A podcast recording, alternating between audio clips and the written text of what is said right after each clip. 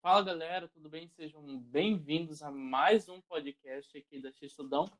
E hoje a gente vai estar falando aqui do que foi a última rodada da Premier League, sobre o campeão, os times classificados para a Champions League, os times classificados para a Europa League, os rebaixados e os títulos individuais até agora da temporada. E aqui comigo hoje vai estar o Kelvin e o Domingos, que vão estar ajudando a gente aqui a embarcar um pouco nessa jornada do que foi a Liga Inglesa. Boa noite, pessoal. Eu sou o senhor dos Domingos. O Kelvin e... Vamos lá, então. Vamos puxar a pauta, então, do campeão, né? Liverpool. O que vocês têm a dizer sobre Liverpool essa temporada? Bom, eu tenho a dizer que foi uma temporada fantástica até a hora da pausa. Na realidade, eu fiquei muito frustrado com a volta do Liverpool, porque eu queria, como todo torcedor do Liverpool, que o Liverpool batesse os recordes. Com um ponto dos 100, o time basicamente acho que perdeu o ânimo, o tesão de jogar. Foi a primeira temporada que o Salah não ganhou como artilheiro da Premier League. O time basicamente perdeu todo o gás, mas isso não posso desmerecer uma das melhores campanhas já vistas, talvez a melhor campanha já vista dos campeonatos europeus. E mostra mais uma vez os méritos do Klopp, que pegou os 4 anos o time, modificou, moldou o time à sua forma, comprou jogadores baratos e tem se consolidando como o melhor técnico dos últimos anos, ao meu ponto de vista. O time fez uma campanha espetacular, até certo ponto irretocável, em vários momentos do futebol. Mas mesmo quando não jogou, eu consegui ganhar, porque o time era muito sólido. E, querendo ou não, o que faz um time ser campeão é ganhar quando não joga bem. É o problema do City, por exemplo. O City só ganha quando joga bem. Depois da pandemia, eu fiquei decepcionado com o time, porque eu, pessoalmente, gosto de recordes sendo quebrados. Eu queria que o time tivesse mais pontos, mais vitórias em casa. Tipo, uma vitória de ganhar todos os jogos em casa pela primeira vez na história da Premier League, de um clube fazer isso, no caso. E eu achei decepcionante, mas também é natural, porque o time ganhou cedo demais. Era esperado que essa perda de ritmo acontecesse. Mas não tem como contestar o título, porque o time tem, principalmente na defesa, os melhores jogadores do campeonato. O melhor zagueiro, o melhor lateral direito, o melhor lateral esquerdo, o melhor volante. E isso mostra a solidez do time, principalmente na defesa, que é o grande mérito do time, na verdade, por incrível que pareça. Isso, a gente consegue perceber que o Liverpool, ele é bem sólido, como você falou, mas ele também é um time, pelo menos não só nessa temporada, mas em outras, que quando ele precisa de algumas individualidades de jogadores, eles conseguem ter jogadores que brilham no momento certo, eu diria. O Alexander-Arnold, para mim, é um jogador, não que ele joga mal, mas sim quando o clube precisa muito de uma saída pela direita, ele consegue fazer muito bem a função, não só como lateral, mas como um meia-direita também, articulando jogadas.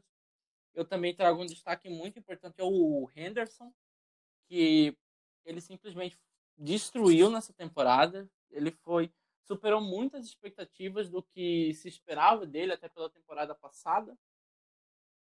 E também destaque para o Firmino, né, que marcou o primeiro gol em Anfield em mais de um ano e meio. Não, foi o primeiro gol em Anfield na Premier League. Ele já tinha marcado na Champions League na derrota. Puxa. Só para terminar, eu acho interessante você falar do Henderson, porque o Henderson simboliza muito o título. Porque a chegada do Fabinho fez muito bem para ele. Ele era o primeiro volante do Liverpool, o Casemiro deles. Mas quando o Fabinho assumiu essa função, teve mais liberdade e conseguiu mostrar futebol que a gente não esperava dele. Por mais que ele não seja um grande, tem números grandes, mas ele é muito sólido, ele está sempre atuando bem.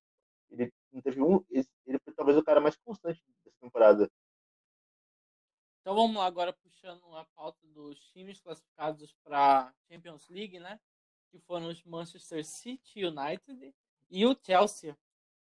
Vamos começar pelo City, né? O que vocês têm a dizer sobre o City essa temporada? Eu queria que o City tivesse sido punido pelo fair play e ido para outro negócio. Não queria o City, mas é inegável que o City é o segundo melhor time da Premier League, talvez até o melhor, mas chato. Ser punido. E, para mim, é um time que viveu por... teve essa temporada por muito... não conseguiu brigar por título, problemas de montagem de elenco. A defesa do time praticamente não existe. Se Laporte não joga, não tem zagueiro bom no elenco. Ninguém consegue compensar. E várias vezes o time sofreu, perdeu pontos, por gente entregando gol e tudo mais. E isso é culpa do técnico, que tinha dinheiro para comprar um zagueiro, mas não quis, porque sim. Ano que vem é o Pamecano ou o Colabole no City. Isso. E é bom também vocês puxarem, né, esse tema do United, porque ele é justamente o próximo time, né, que está aqui na pauta. O que vocês acham do United dessa temporada? Surpreendente, hein? Realmente me surpreendeu. Não esperava que o Manchester United fosse classificar. Mas isso deve muito à arrancada que o time teve pós-pandemia. Eu acho que no futuro isso vai ser algo a ser analisado, porque muitos times tiveram um desnível muito grande do pós-pandemia para o pré-pandemia. Isso vai de decorrência de financeiro, provavelmente não puderam se arrumar. Ou a própria cidade de Leicester, ele está em lockdown. Eu creio que isso prejudicou um pouco, mas não tiro os méritos do time. Bruno Fernandes, assim que o Bruno Fernandes entrou no Manchester United, o time mudou de cara, o Pogba voltando muito bem, o Greenwood, Martial, o time encaixou no final, é interessante. Eu quero ver o que esse time vai fazer ano que vem. Eu concordo com o Domingos que o ponto de virada na pandemia mesmo. 2 pontos de virada. A contratação do Bruno Fernandes. Desde que ele jogou melhor que o De Bruyne, inclusive. Óbvio que o De Bruyne jogou melhor que ele, jogou mais que ele. Tipo, movimentação. Ele é um cara que flutuou muito do jogo inteiro e tal, e deixa todo mundo se movimentar. E, bom... ele entrou no lugar... Antes dele, o titular do time era Lingard. Então, qualquer pessoa que chegasse, ele já ia melhorar. Mas ele melhorou muito mesmo. E eu tenho uma informação aqui muito interessante. Na verdade, uma coisa que as pessoas meio que questionam da participação do Bruno Fernandes é que ele chegou desse meio para o final e o time deu uma melhorada também. Mas é engraçado que o United foi o time que mais teve pênaltis a favor também nessa reta final do campeonato inglês, e a maioria deles foram convertidos pelo Bruno Fernandes. Foram 14 pênaltis. Isso, na realidade, português, mano. Eu acho que isso é um ponto, até um ponto negativo do United, que você vê na perspectiva assim, quem vai bater o pênalti é o capitão do time ou aquele cara que está consolidado naquela função de bater o pênalti. Não precisa nem ser o melhor jogador em quesito técnico, mas é aquele jogador que a equipe tem mais confiança. E você vê, assim, não querendo tirar os méritos do Bruno Fernandes, assim, mas ele não veio tão gabaritado, assim, ele não veio tipo CR7. Se CR7 vir pro seu time no outro dia, CR7 vai bater pênalti. Mas Bruno Fernandes veio, assim, não tão gabaritado, não tão com status, mas virou o cara do time. Demonstra como que o Manchester United estava em frangalhos antes dele. Ele veio e virou o cara do time. Ele virou o dono do time sem ter nome pra isso. Ele era uma aposta, na verdade. Ele chegou sendo uma aposta e logo virou o cara mesmo, o melhor jogador, o dono do time. Inclusive, você vê no capitão, porque o capitão que chegou esse ano também, que é o Maguire. O Maguire chegou esse ano e já viu o capitão. Mostra muito como o time tava. Não, realmente, você vê o Liverpool, o capitão é o Henderson, né? Quem bate pênalti é o Henderson, e eles têm Salah e Van Dijk. E, né? Chelsea, quarto colocado. O que vocês têm a dizer? Cara, o Chelsea tá montando um time de PlayStation para a próxima temporada, mas essa temporada do Chelsea foi realmente uma temporada de superação, porque você vê dos últimos 3 técnicos do Chelsea, o bom do Chelsea é que pelo menos eles não demitiram o técnico da metade do caminho. Então, o Chelsea vem de 3 técnicos extremamente gabaritados e com uma experiência, técnicos vitoriosos, que ganharam no Chelsea. A gente pode pensar que o Sarri foi um fracasso, mas o Sarri ganhou a Europa League, e demonstrava que não era o perfil que o Chelsea queria. Pelo menos o Conte, eu acredito que o Chelsea se equivocou ao mandar ele embora. Mas mostrou que não era o perfil que o Chelsea queria. Daí eles apostaram no Lampard E o Lampard trouxe o Tammy Abraham e apostou na base do Chelsea. Então, no início do campeonato, a gente tem o Chelsea inconstante.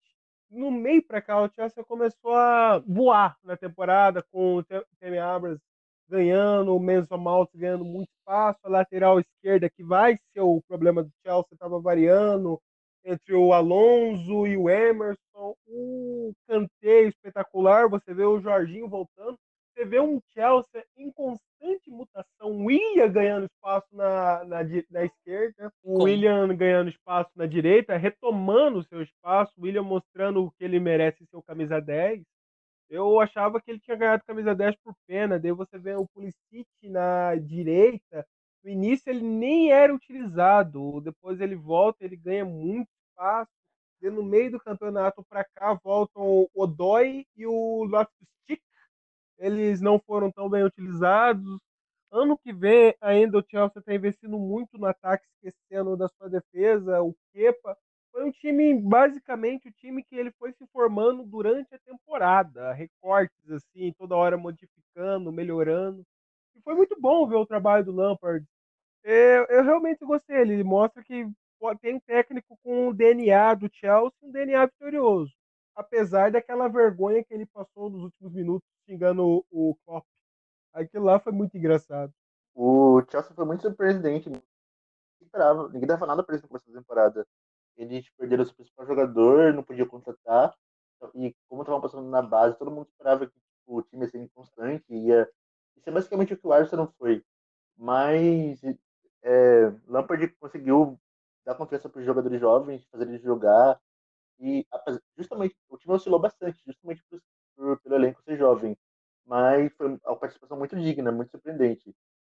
O problema do Chelsea da temporada que vem é a defesa, né? Tipo, eles não contrataram, a defesa não foi muito reforçada, por enquanto, pelo menos. E é o principal problema do time. Ele basicamente não tem nenhum zagueiro bom, tipo, bom de verdade. E as laterais também. Tirando a direita, a esquerda é um problema, porque tanto Alonso quanto o Emerson são bem inconstantes. Até o goleiro é inconstante, por exemplo. Porque hoje jogo o Cabalheiro, sendo que... Eu gosto de apostar nos jovens, mas tem que ter um equilíbrio. O Willian representa esse equilíbrio. É um jogador já veterano, está ganhando muito espaço, está sendo gabaritado no meio de um monte de jovens. Vamos ver se ano que vem com o Ziyech e o Timo Werner, ele consegue se manter assim. E é um ponto interessante, não só o trabalho do Lampard, mas eu acho que o trabalho do Lampard pode servir de espelho para muitos clubes de ter essa melhor visão sobre a base. A gente vê hoje em dia clubes vendendo jogadores muito promissores da base por valores baixos, que para o padrão europeu, né, por 10, 12, 15 milhões de euros. E o Lampard não, ele pegou esses garotos e deu confiança deles crescerem no elenco do clube formador profissionalmente. Acho que o Mount foi um baita acerto dele, o Abraham também foi um baita acerto. Agora, sobre essas contratações dele, que a gente tem que ver como que vão funcionar. Porque a gente tem um meio de campo do Chelsea que ele não tem o costume de ser um meio de campo ofensivo. A gente tem um meio de campo mais defensivo ali por parte do Chelsea. E eles contrataram o Ziyech, que é um meio atacante. Ok, que ele joga pelas pontas, mas será que as pontas são o problema? A gente tem o Willian, que está muito bem na ponta direita, e o Pulisic, que está muito bem na ponta esquerda. Embora tenha um problema de que ainda não renovaram com o Willian, mas tem que esperar para ver um pouco mais isso. Mas eu não via as pontas como um problema. Eu acho que o Ziyech pode vir para dar uma equilibrada no meio campo, para ele um pouco mais ofensivo, mas eu realmente acho que ele não viria para isso, seria mais para reforçar as pontas. E tem que observar também o ataque, porque a gente tinha o Abraham jogando muito bem, e a gente teve o Giroud agora nessas rodadas pós-pandemia, que jogou muito bem também, sempre presente no ataque, fazendo jogadas mais verticais e marcando gols também. Banco, então tem que ver agora como que eles vão equilibrar esses jogadores. Você banco pro Werner. Não tem como. Só se eles improvisarem o time pelas pontas. É. Ele também pode ser um ponta, mas eu acredito que ele vai vir como centroavante. Sim, aí vamos ver. Confiar agora no trabalho do Lampard, né? Ele fez um baita trabalho com esses garotos. Vamos ver agora como que ele vai gerenciar esses garotos que estão começando e já demonstraram um excelente trabalho, com essas estrelas que estão vindo, né? Porque é difícil você ver o Timo Werner chegando nesse time e indo para reserva. Mas também é difícil você chegar o time Werner chegando agora no Chelsea já assumindo a titularidade. Assim como é difícil você ver o Ziyech assumindo as pontas, ou talvez você ver o Lampard trocando esse estilo de meio campo defensivo para um estilo de meio campo, meio com um volante de contenção, um volante de saída e um meia que parte mais para ataque, entendeu? Não creio que seja isso, porque a gente vê o Chelsea funcionando com dois volantes de contenção e um meia articulador que joga com as pontas. Essas próprias peças para modificar isso. O Chelsea tem muita opção, eles podem colocar o Jorginho como primeiro volante e botar o Kanté como aquele volante, aquela conforma que o Kanté jogava. Isso, né? Box-box, né? Box-to-box. Tem também o Barkley e o outro Kovacic. O meu medo. O Chelsea não tem problema no meio campo. O problema do Chelsea no ataque, na defesa e laterais. E gol.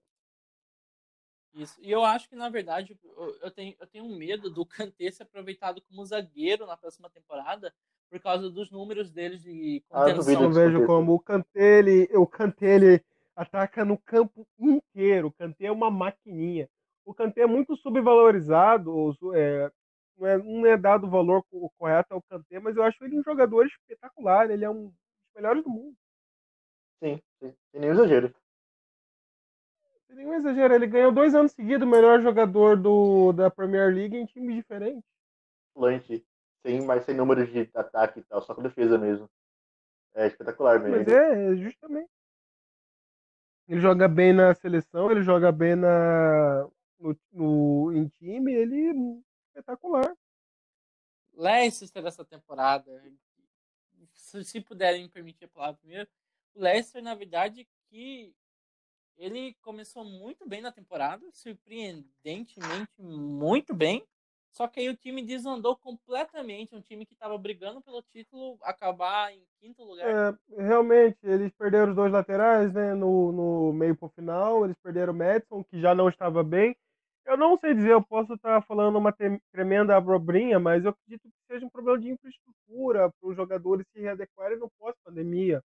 Pois não é normal uma queda de rendimento tão grande num time que estava brigando para ser vice-campeão, um time estava voando. Eu creio que no futuro isso vai ser melhor analisado, mas as questões de infraestrutura interferiram muito nessa pandemia, pois você vê times que são melhores, tiveram mais tempo, melhores condições de preparar esses jogadores, se adequar ele depois de 100 dias parado. Eu creio que seja um dos casos desse do Leicester, porque é difícil você procurar uma solução para onde eu não imagino. O Leicester é aquela coisa. Se você fala, antes da temporada começar, o Leicester fica em 5º, mas pelo que se deu no meio da temporada, o 5º lugar é muito decepcionante. Eu acho que teve 2 coisas que foram problemas do time. A parada da pandemia foi realmente, na verdade, não só pro Leicester, todos os times de menor expressão, fora do Big Six, que estavam brigando por alguma coisa, caiu rendimento depois da pandemia. Vale pro Leicester, vale pro Wolverhampton e vale pro Sheffield. Todos caíram de produção. E todos ficaram a que se esperava no final. E o Leicester teve muito problema de elenco. Esse jogo de hoje contra o Manchester United, contra o direto, eles jogaram sem 4 titulares, sem Ricardo Pereira, sem Tiwell, sem Madison e sem Senhoku. E nenhum dos reservas é minimamente à altura. Apesar de ter o artilheiro do time do campeonato, na verdade, o tempo todo, não foi suficiente para essa final, porque o time começou a ter muitos desfalques e apresentou muitos problemas. O Leicester jogava muito bem, era bonito de jogar. Teve aquele 9-0 contra o Southampton, que foi maravilhoso, maior vitória fora de casa da história da Premier League, mas depois daquilo, aquilo lá é um marco, na verdade, porque depois daquilo o Southampton fez mais pontos que o Leicester no campeonato, inclusive. E a partir daquilo ali, o time começou a cair. Você pode ver, por exemplo, a derrota pro Liverpool depois, ou o Mundial, que foi de 4-0, também foi decepcionante demais. E eu acho que foi uma queda meio que natural, porque o time não tinha, de início não tinha condição de brigar ali mesmo. Você não apostaria um Leicester para brigar para a Champions League no começo do campeonato. Mas é estranho ver como aconteceu, porque foi muito brusco a queda. O time ganhou 4 jogos nos últimos 19, eu acho, 19 E é muito pouco para um time que começou do jeito que começou. Então, acho que esse é o nosso panorama, né, que a gente pode ter do Leicester por enquanto, do que foi essa temporada deles, né? Agora, o próximo tópico, Tottenham. O que você acharam do Tottenham? Decepcionante, né? Começa horrível com o Pochettino, pega o Mourinho e fica ruim também. Eu sempre vou defender técnicos que pegam o time no meio, porque eles dão continuidade num trabalho que não foi deles. Eles têm que modificar o estilo de jogo, eles têm que implementar uma nova política nos jogadores. É o que eu tenho que dizer basicamente, né? Porque em jogando foi decepcionante. Bom, o Tottenham ele tem um elenco curto, mas isso já não se pode falar que é culpa da temporada de agora. Já vemos isso na temporada passada, que eles foram vice-campeões da Champions. Lesionavam os jogadores, eles não tinham quem colocar, eles botavam o Llorente no meio, o Gazaniga no lugar do Hugo Lloris. Não tem esse problema de substituições à altura dos jogadores de linha, inexiste. Os próprios jogadores de linha oscilam muito, eles perderam o Eriksen, já sabiam que iriam perder o Eriksen há muito tempo. E o substituto do Eriksen, que foi o Giovanni Lo Celso, e o Nom Bendelé não jogaram nada. O Tottenham quase pouca coisa funcionou. O som é Deus perto dos outros jogadores, porque o som ele é muito bom, ele dribla, ele dá assistência, faz gol. O Son e o Kane que mantiveram, porque todo o resto foi uma decepção. Eu gosto muito do Mourinho, espero que ano que vem ele faça um trabalho decente e brigue por títulos, porque ele é um treinador vitorioso. Até ele chegar no Manchester United, todo ano ele ganhava um título. Eu espero ver voltar o Special One em alto nível. É claramente, começou a temporada mal, mas é aquela situação que você claramente, mesmo você tá lá dentro, você sabe que foi por problema estrutural e de relacionamento. Tipo, o time só voltou morto. Tipo, nada técnico justificou a queda que o time teve do ano passado pra cá. Por mais que o ano passado não tenha terminado no auge, a temporada passada não terminando no auge, o final da Champions League foi fraco, os últimos jogos da Premier League foram fracos também, mas o time conseguia brigar e conseguir resultado. Ele chegou nesse ano, nessa temporada, como um time morto. Depois, quando o Mourinho chegou, eu esperava que o time melhorasse bem. Mas ele não melhorou quase nada. Mas eu também não tinha exatamente. Eu esperava mais. Eu diria que, tipo, no pós-pandemia, foi o time Big Six que, apesar de pontuar e apontar para chegar no sexto, considerando que ele estava menos que isso, o time que menos evoluiu no pós-pandemia do Big Six. Menos que o Arsenal, até. Isso é fato. Eu acho que talvez o Tottenham tenha sentido um pouco mais essa temporada, essa falta de rodagem no elenco, porque o Lo Celso veio, fez um bom trabalho, só que eu acho que dentro do esquema de jogo ao qual o Tottenham estava acostumado, faltou aquele entrosamento a mais que eles tinham com o Eriksen. Então, realmente, acho que essa mudança foi um divisor de águas dentro do que a equipe podia produzir. Tipo, como esses tempos que a torcida do Tottenham estava dizendo que, tipo, quando o ano não contratava, foi melhor que esse ano contratando. Todo mundo que contratou não deu certo. Tipo, o Lo Celso ele não deu nenhum gol e com seus 50 milhões. E o Ndombélé também, tipo, chegou do Lyon para tomar posição e mais para reserva. E o Bergwijn, tipo, era uma aposta que eu não posso ter feito errado, porque ele era uma aposta que, tipo, ele teve boas partidas individualmente, fez gols importantes e tal. Se eu não me engano, no jogo, ele fez o gol na estreia, inclusive, contra o Manchester City. Ele fez também um gol da vitória de um desses. Sim. Mas ele deu mais certo, digamos assim, porque é o que menos esperava também. Vamos defender que ele foi o único do Mourinho, né? Sim. Ele e o Gelson Fernandes. Eu não lembro muito bem do panorama do Gelson Fernandes, mas realmente o Tottenham, eu diria que mais que o Ajax, mais que qualquer outro time ano passado, ele foi o time azarão, porque tirando aquela partida maravilhosa contra o Manchester City, era um time que jogava mal e ganhava. Ele, do nada, assim, geralmente quando ele estava desfalcado, ele jogava melhor. Quando ele estava sem Kane, sem som, eles colocavam o Llorente e outro cara que eu esqueci, o Lucas, que era reserva naquele esquema, E o Lorente e o Lucas faziam uns milagres lá e classificavam o time. Era o time que vencia no sufoco, 1-0 chorado. Eu não vejo nem isso hoje em dia. É o que eu falei, tipo, o que mostra a consistência do time é ganhar jogando mal. O Tottenham esse ano não ganha jogando mal. E quase nunca joga bem. Vamos ter fé no Special One. Né? Eu gosto muito do Mourinho como pessoa, mas ultimamente ele não é uma bosta. Mas vamos ter fé nele. Agora, falando um pouco sobre surpresa, né? E essa classificação dos Wolves... Ainda não. Né? Calma, acredita Europa no Arsenal. Eu acho que... Isso é verdade. Mas, assim, pra mim, a temporada dele já é muito surpreendente, até por conta da participação do Raul Jiménez, né? Que fez uma temporada, assim, pra mim, na verdade, ele fez uma temporada muito melhor que vários outros atletas que figuram como melhores nessa temporada, porque os Wolves não têm a estrutura e nenhum elenco de suporte que seria necessário para alguém atingir algumas marcas que ele atingiu esse ano. Eu concordo. O que eu disse, o Calvin reforçou, os times pequenos sofreram para entrar em forma nessa depois de pós-pandemia.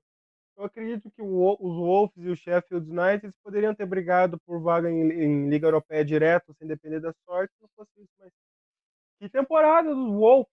Eu devo destacar o Adama Traoré, ele é um monstro, um monstro. O Kelvin vai lembrar exatamente que partida foi essa, mas eu me recordo de uma partida contra o time grande, que deram a bola para ele saiu correndo, e foi mais de um jogador desesperado, tentando fazer falta no Adama, e não conseguia, cara. Ele correu, tocou, perdeu assistência, e ele é um monstro. Dá gosto de ver um jogador desse. É provavelmente que o Wolverhampton ganhou os 2 jogos do Manchester City. É, foi legal, mas eu não gosto disso. Mas eu acho que, tipo, a temporada deles foi ótima, mas eu digo a mesma coisa do Leicester. Tipo, você estava antes da pandemia, é meio decepcionante, porque parecia que chegava, como o Domingos falou, o esperado é que eles classificassem para uma competição europeia direto. E por causa do fato de... Mas eu gostaria de reforçar o trabalho do... acho que é o Nuno Espírito Santo. E, tipo, por mais que ele tenha a filosofia de contratar jogadores com a língua nativa, portuguesa e tal, isso dá certo.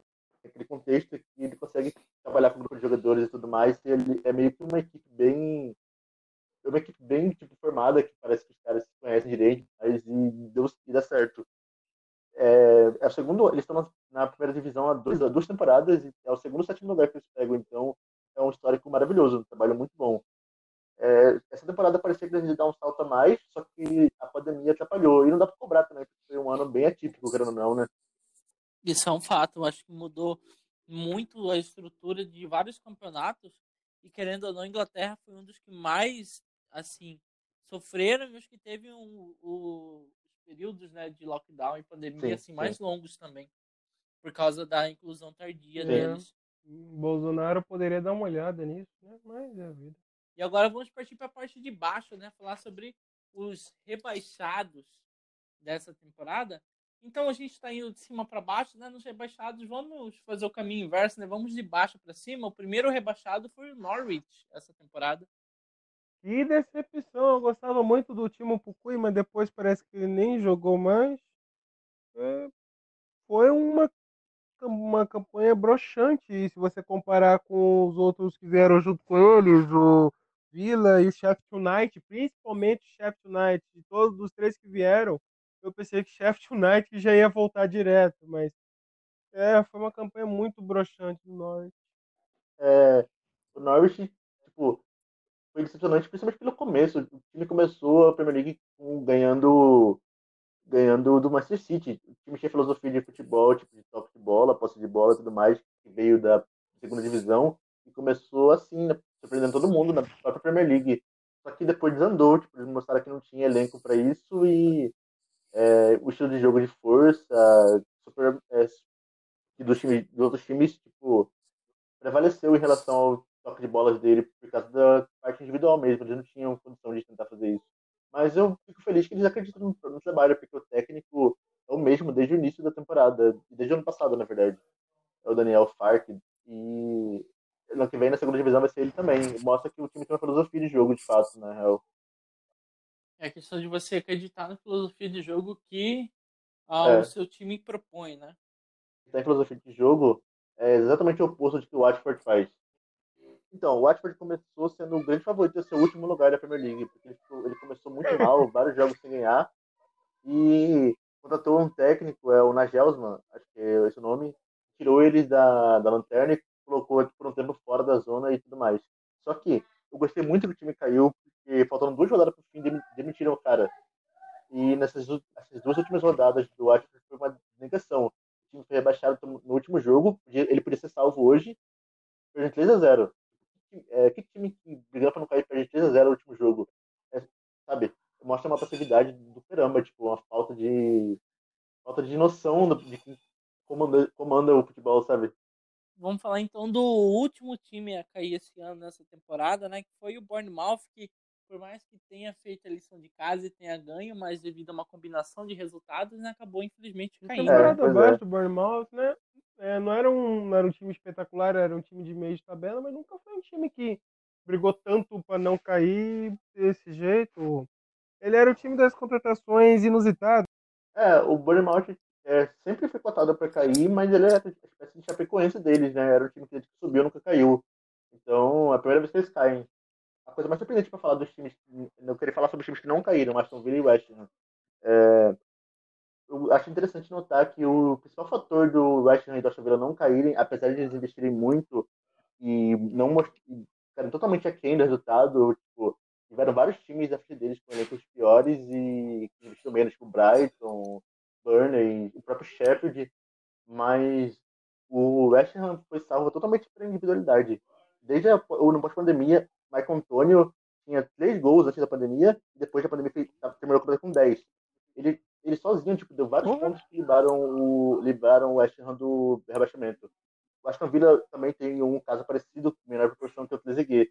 Por mais que o campeonato todo, o Grealish tenha sido o grande jogador do Villa, o 3G no pós-pandemia fez 4 gols e ele garantiu, tipo, no mínimo 4 pontos pro time. O time se salvou por 1 ponto, ou seja, os gols que ele fez literalmente salvaram o time nesse final. Então, eu não vou comentar sobre o West Ham, porque eu não acompanhei, mas já nessa toada de times que sobreviveram, falando um pouco do Villa, realmente uma ponte com o que o Calvin disse há um tempo atrás, essa questão de mudar a filosofia, pois o Villa chegou com seus jogadores, montou o time para esse campeonato, para a Premier League. E você vê o outro companheiro dele, o Sheffield United, que ficou com os mesmos jogadores que subiram, e os jogadores com entrosamento, a mesma filosofia, eles quase pegaram uma vaga em Liga em algum campeonato europeu. E, por outro lado, o Aston Villa brigou para não cair. Os méritos, eu devo dizer, do Jack Grizzly, é o camisa 10 deles, que é um ótimo jogador, e, é claro, do meu xodó, o Douglas Luiz, cedido pelo City, foi uma coisa difícil para todo vascaíno não ver ele jogando no City, mas eu vi ele jogando no Aston Villa e realmente o garoto joga muito bem. Acho que ano que vem já vai estar no City. E boa sorte pro Villa. E, é claro, eu acho que como brasileiro todo mundo deve ter ficado decepcionado por causa do Wesley ter sido machucado. Eu creio que ele foi convocado, mas eu não sei se ele jogou, se ele machucou logo na sequência. Não, foi uma sequência de ver um jogador... Ele machucou depois da convocação, nem chegou a jogar, né? Exato. Eu lembro disso. É uma decepção, porque é uma posição muito carente no Brasil, a posição de centroavante. Nós temos Bob e Firmino, é claro, mas eu creio que no Brasil o Firmino se encaixaria mais como um meio-campista, ou então poderia jogar com um centroavante mais enfiado, um centroavantão. Então, ano que vem eu espero ver o Wesley jogando bem e Douglas Luiz longe desse time brigando por Champions. E agora falar sobre os prêmios individuais, né? A gente teve com o final da Premier League, nessa rodada, a distribuição da chuteira de ouro e da luva de ouro, né? Fora que ainda vai ter a premiação de melhor jogador e melhor técnico, mas creio eu que o melhor técnico vá com certeza ficar com o Klopp. Tem uma questão ainda sobre o melhor jogador, né, que tem o De Bruyne, que fez uma temporada fantástica, mas talvez pode ir para o Henderson por causa do conjunto que ele apresentou de consistência na temporada. Mas tratando agora apenas dos... Isso. Mas tratando agora apenas dos prêmios que nós já temos, a gente pode começar falando sobre o Vardy, né? Levar a chuteira de ouro como artilheiro dessa temporada. Muito bom, eu fiquei muito feliz pelo Vardy levar. Você vê, assim, eu acredito que a história dele pode ter virado filme, é uma questão de superação, pois ele só entrou no cenário mundial há uns 3, 4 anos atrás, quando foi a época que o Leicester ganhou? 3, 4 anos atrás, que ele entrou no cenário. Se você vê toda a trajetória dele, ele começa como jogador de quarta temporada, de quarta... primeira, quarta divisão, terceira divisão, ele vai subindo, ele é contratado por uma bagatela pelo Leicester, ele quase saiu, ele, mesmo depois dele ter ganhado o espaço dele, ele perdeu já logo o espaço dele depois de 2018 na Copa do Mundo, com a ascensão do Harry Kane também temos o Tammy Abraham, ele perdeu totalmente o espaço dele na seleção, ele pediu para não ser convocado, mas ele não seria.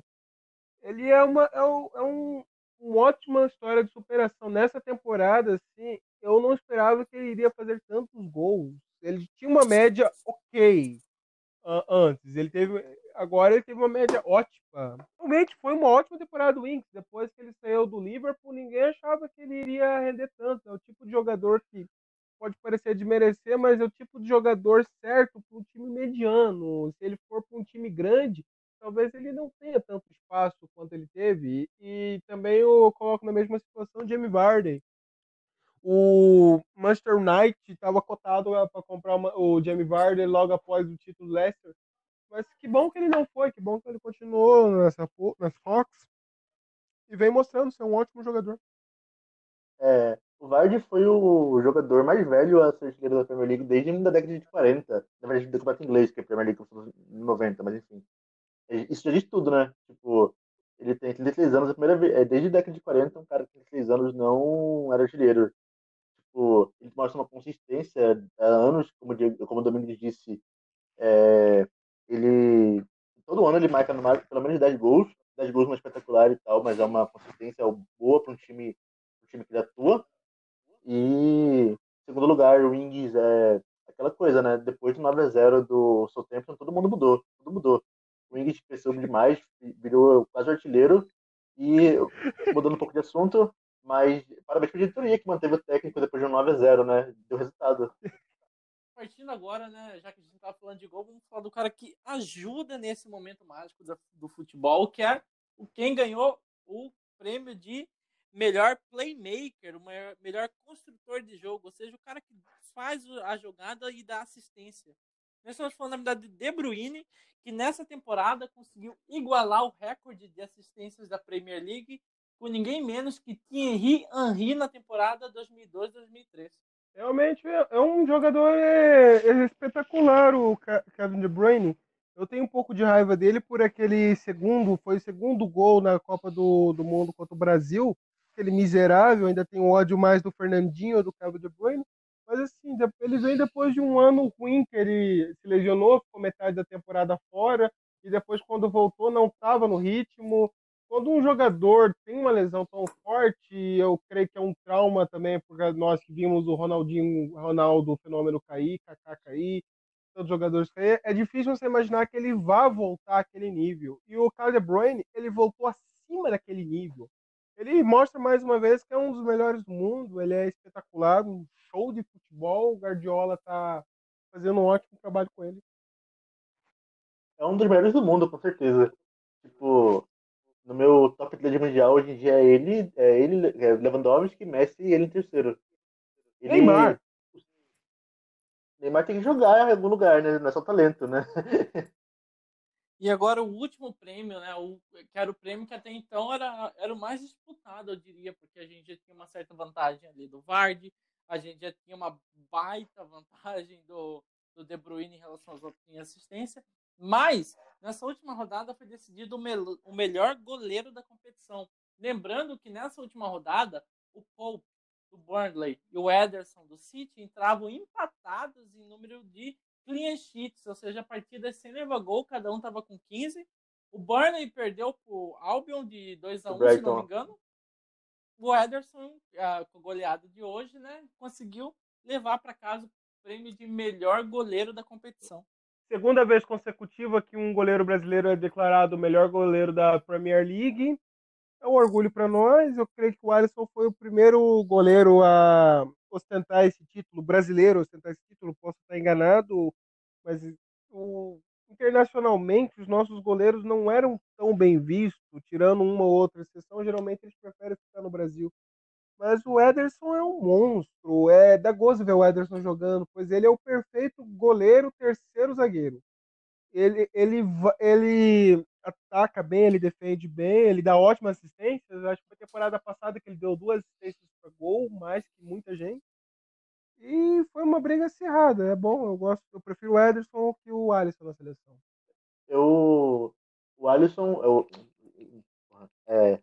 O Ederson tem muitos méritos nessa temporada por ganhar esse prêmio, porque ele jogou numa defesa bem ruim, né?